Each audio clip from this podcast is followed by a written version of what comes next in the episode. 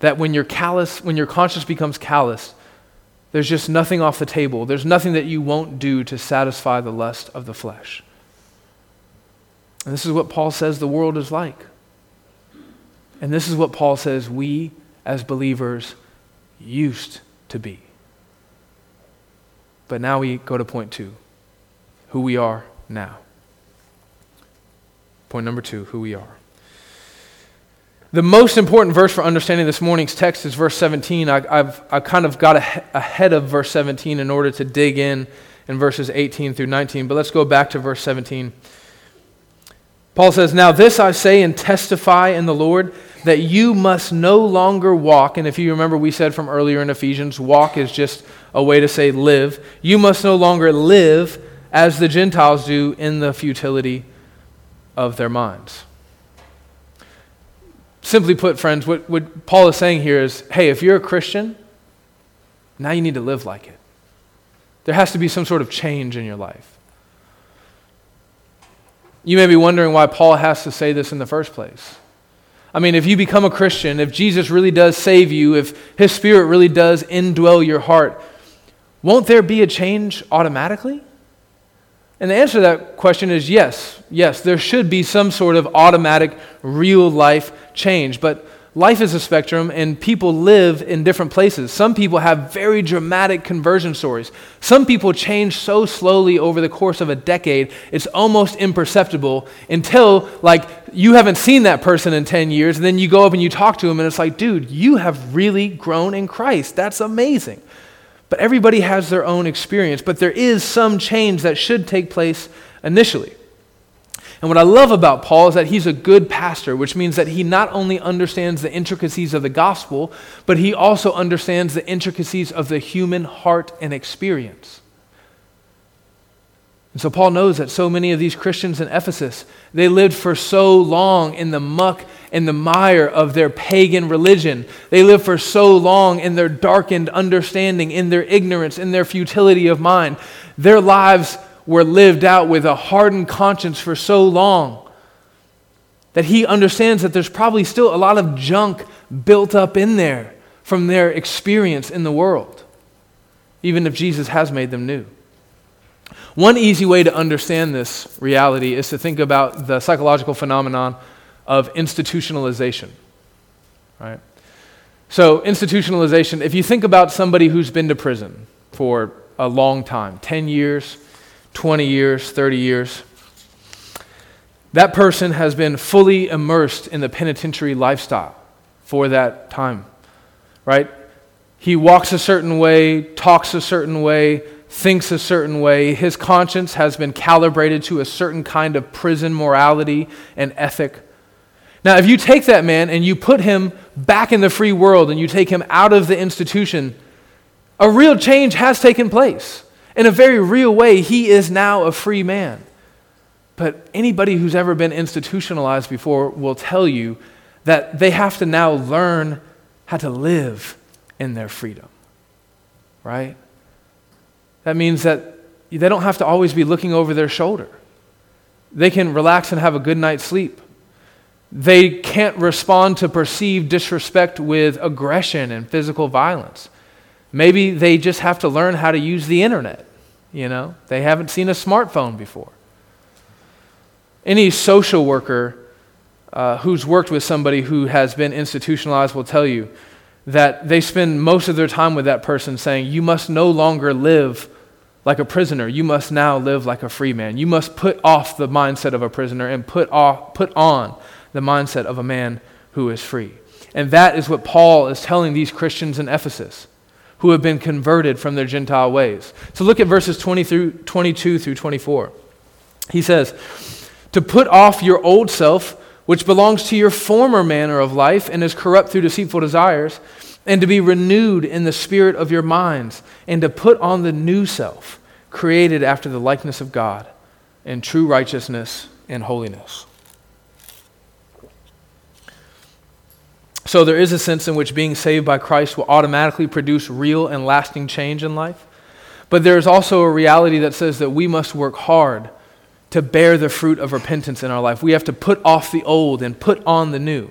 So, hey, if you're into marking up your Bibles, I would just go ahead and go to verse 22 and circle or underline or put a star around put off, and then another one around put on in verse 24, so that when you come back to these verses, you understand kind of the heart of what Paul is teaching them here. One of the best illustrations uh, that I've heard to describe this phenomenon is not, it's been a while since I've heard it, so I'm probably going to butcher it, but do stay with me. It's, it's, think about a bucket that's been used for gardening purposes, right? And if you use a bucket and you fill it with dirt over and over again for, you know, years and years and years, what begins to happen is like the, there's a, a, layer of dirt that becomes compacted at the bottom of the bucket, right? And it becomes hard like cement. You know, it's wet and then it sits in the sun, and then after a couple years, it's just stuck at the bottom. Sometimes when you see that, you just throw the bucket away because there's just so much compacted down there in the bottom, right? Well, us before Jesus saved us, we're like that bucket, and we have a bunch of other junk in us. And Jesus comes and he dumps us out, and all the dirt and all the junk goes on the ground. But that bottom layer is like cement there. And he pours his living water into us like a hose in the bucket. And as the water goes in and it fills the bucket up, you can see that the water is not clean, right? It's turbid. There's a lot of dirt still left there in that bucket. And it begins to overflow. And in time, the dirty water goes out and the clean water comes up, and pretty soon all the water that comes out seems to be pretty clean. But that bottom layer of junk is still there right? And pretty soon the water will soften the very top portion of that layer. And then maybe a chunk will break off, and then another chunk, and then more. And slowly over time, the water breaks that up. Well, in the same way, friends, we have a lot of junk still living in our flesh, living in our hearts from our time that we spent in the world. And there may be long seasons where we don't see any of that junk coming out of our hearts because sanctification is real and we're really making progress with the Lord. But then something will come up and you'll go, man, I didn't think that that was in there. But it is. And this is actually compounded by the fact that we too easily continue to consume junk from the world, which only compounds that effect. But moving on from that, what I thought was a pretty good illustration that could have been delivered a little bit better. We have to remember that on one level, all of the working out, all of the getting that junk out of our hearts and minds, it is accomplished by God. But here, in his advice that he's giving to the Ephesians, Paul doesn't say, hey guys, God's going to take care of that. You don't have to worry about it. You don't have to worry about putting off and putting on. No, he says, you need to be actively pursuing the fruits of righteousness. You need to actively be mortifying your flesh and putting your sin to death. You need to be putting your hand to the plow for this labor. But that doesn't mean that God's not doing it. Right? Do you remember what we saw in, in Exodus, right? God hardened Pharaoh's heart, and Pharaoh hardened Pharaoh's heart. Well, in the same way, God will clean our hearts, and we must clean our hearts, and He will empower us to do so. And that's what we're going to be talking about for the next several weeks, maybe next several months together as we walk through the rest of the book of Ephesians, putting off, putting on, and the renewal of our minds. But before we wrap up this morning, I just want to focus with one main point of application. Just one main point of application.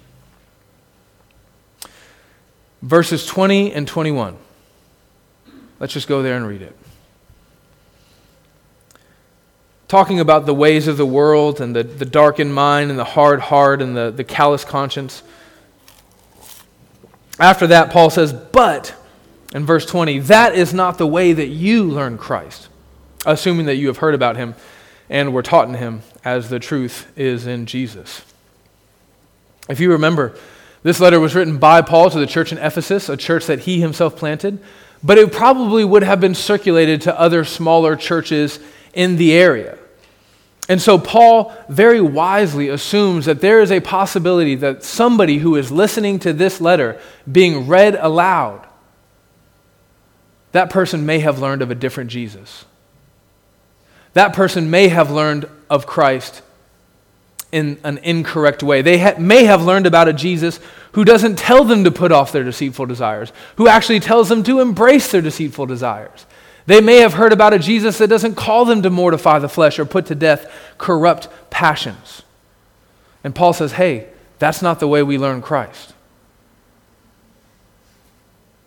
And this, this phenomenon that somebody would come and teach about a Jesus who doesn't, yeah, a Jesus that's really not the Jesus of the Bible at all, it shouldn't be hard for us to imagine because people are still doing that today. I mean, probably right now, somewhere in this city, somebody is teaching this kind of Jesus. A Jesus that doesn't call you to put off the old and to put on the new. And oftentimes, when, when there is a teaching about Jesus that teaches you to put off the old and put on the new, it's really more like behavioral modification, right? That could be a more conservative variety go to church, pay your tithe, read your Bibles, do your prayers, fasting, care, right? Or it could be a more liberal variety, but it's still the same thing. It's, it's, it's an outward change, but not an inward sinful reality change. One teaching that is growing in popularity in the Western church has to do with homosexuality. That little feeling that you get when you even mention sexu- homosexuality from the pulpit and like the whole room just gets like 20% more tense, right? That tells you kind of where we are as a nation and as a culture and thinking about sexuality, particularly this main issue that I think has been brought to the church's front door. But one of the main teacher, teachings about homosexuality that is actually growing up in people who call themselves Christians in the Christian church is this idea that you don't have to actually mortify homosexual desires, you merely need to not have homosexual relationships. This is a very common teaching in many Christian circles. And friends, it's just not in line with what we see here in God's Word, right? What the gospel that we see here in the book of Ephesians says that not only is it wrong to steal, but it's also wrong to be greedy and to desire to steal. The gospel that we see here says that not only is lying sinful, but whatever leads you to want to deceive somebody is also sinful itself. It says that sexually immoral deeds are wrong, and the thoughts and desires that lead to such actions must also be put to death. And this idea is right in line with what Jesus teaches when he says that not only is murder bad, but the hate that you feel in your heart towards your brother that would lead you to kill him is also sin. That says not only is adultery sinful, but also the lust you feel for that other person, that is wrong as well. It's very, very important that we think well about these things.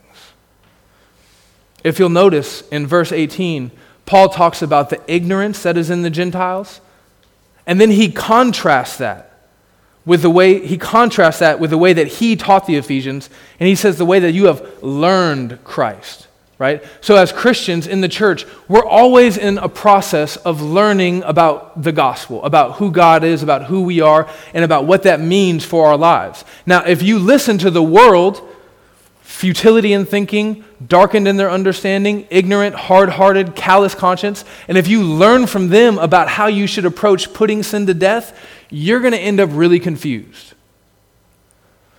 But if you listen to the way that Paul is teaching Christ, if you listen to the way that Peter is teaching Christ, if you listen to the way that Jesus himself is teaching you about what he calls you to do and be as a Christian, friends, you will be on solid ground. So I want to warn you to be very careful and to be clear in your thinking and to pursue clarity in your thinking about these things because they really, really matter.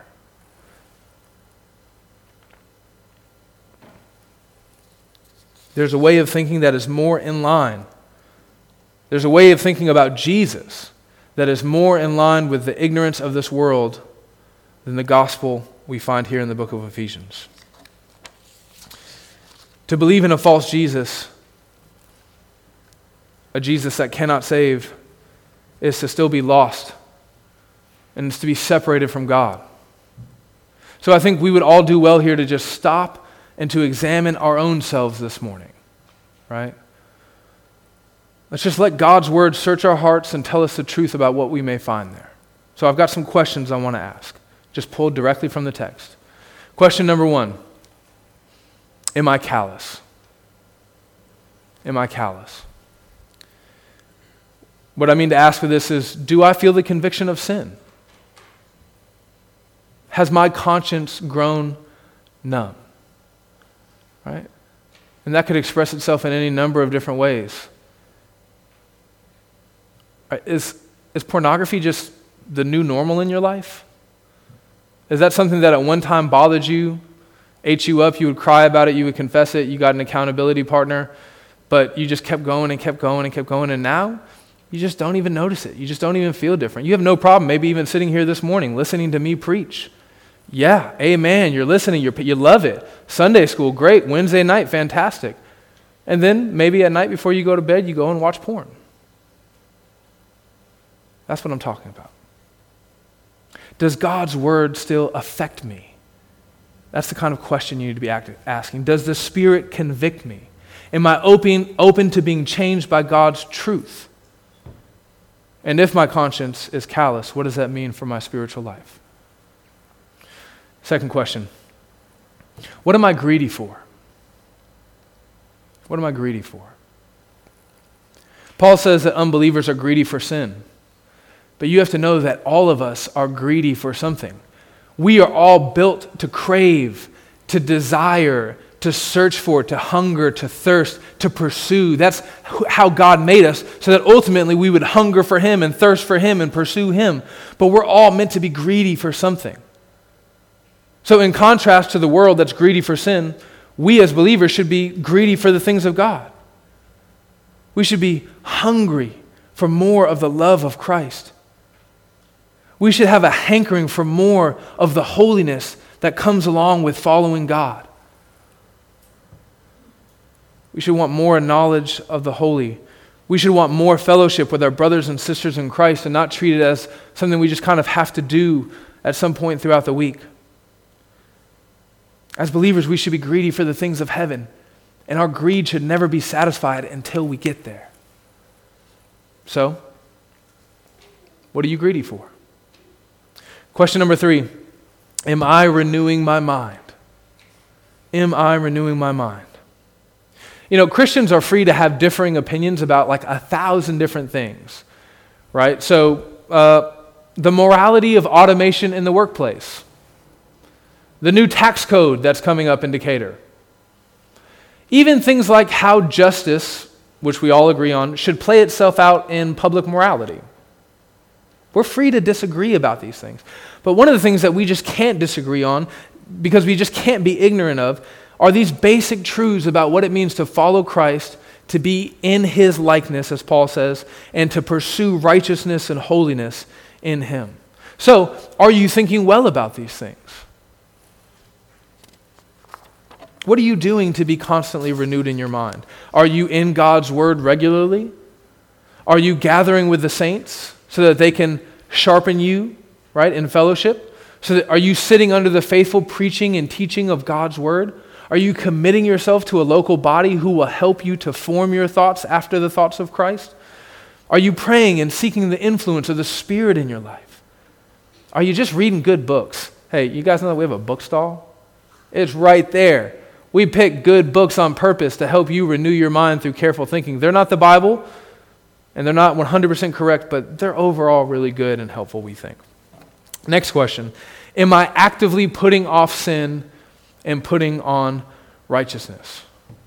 Like, we're not going to be perfect until we get to heaven, right? Like, we, I don't need to teach a class on that. We all understand that we're not going to be perfect until we get to heaven.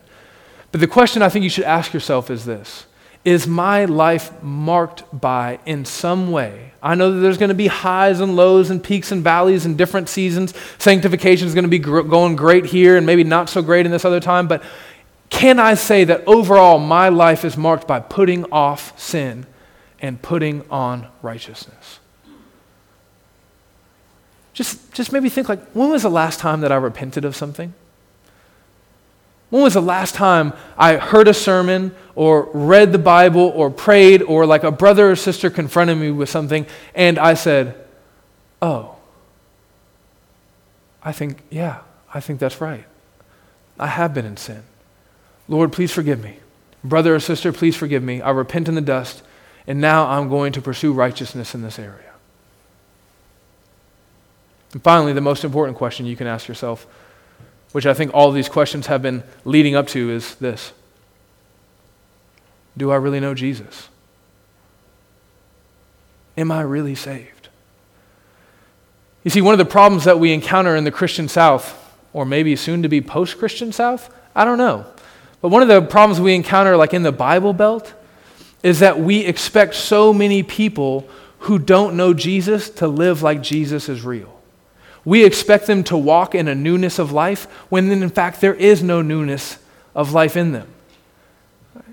You probably know somebody that you're just wishing they would stop doing this and that they would start doing this. And you're trying to help them do that in every way you possibly can. And maybe one of the things you just haven't considered is that they can't walk in newness of life because there is no life in them. They don't know Jesus. They may go to church, they may feed the poor, they can probably recite scripture to you.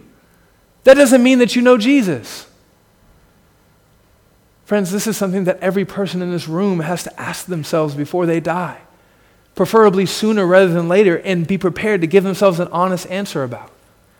Do I really know Jesus? Is my conscience convicting me of sin? Do I care about righteousness? Am I doing any of these things that Paul says I should be doing as a Christian?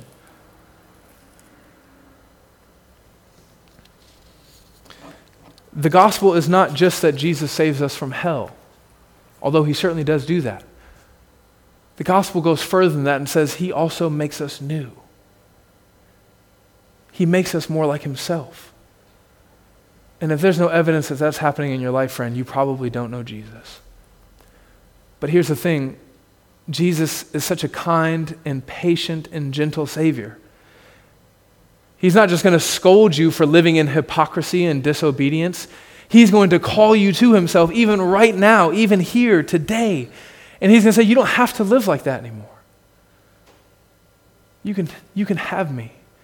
You can have the life that I offer you. You don't have to walk in darkness. You don't have to walk in ignorance. Your heart doesn't have to be hard, it can be soft. Your conscience doesn't have to be dead, it can come alive. I can make you like me. If you have any questions about what it means to do that, to follow Jesus in that way, well, I'd encourage you just to find really anybody who's a member of this church or come up and talk to me afterwards or some elder, and we can help you to think better about that. There's probably no better way to end the sermon than to just read Jesus' words about what he can do for you. Truly, truly, I say to you, an hour is coming and is now here when the dead will hear the voice of the Son of God, and those who hear will live. My sheep hear my voice, and I know them, and they follow me, and I give them eternal life. Let's pray. Father, we have experienced life apart from your Son, Jesus, and if we're being honest, we know it's just not worth living. So we pray that you would give us something better. We pray that uh, you would give us clarity in what it means to follow your Son, Jesus. We pray that you would help us to walk in the newness of life that you've given us. And we pray this by the power of the Spirit, in the holy name of your Son, Jesus, and to your glory. Amen.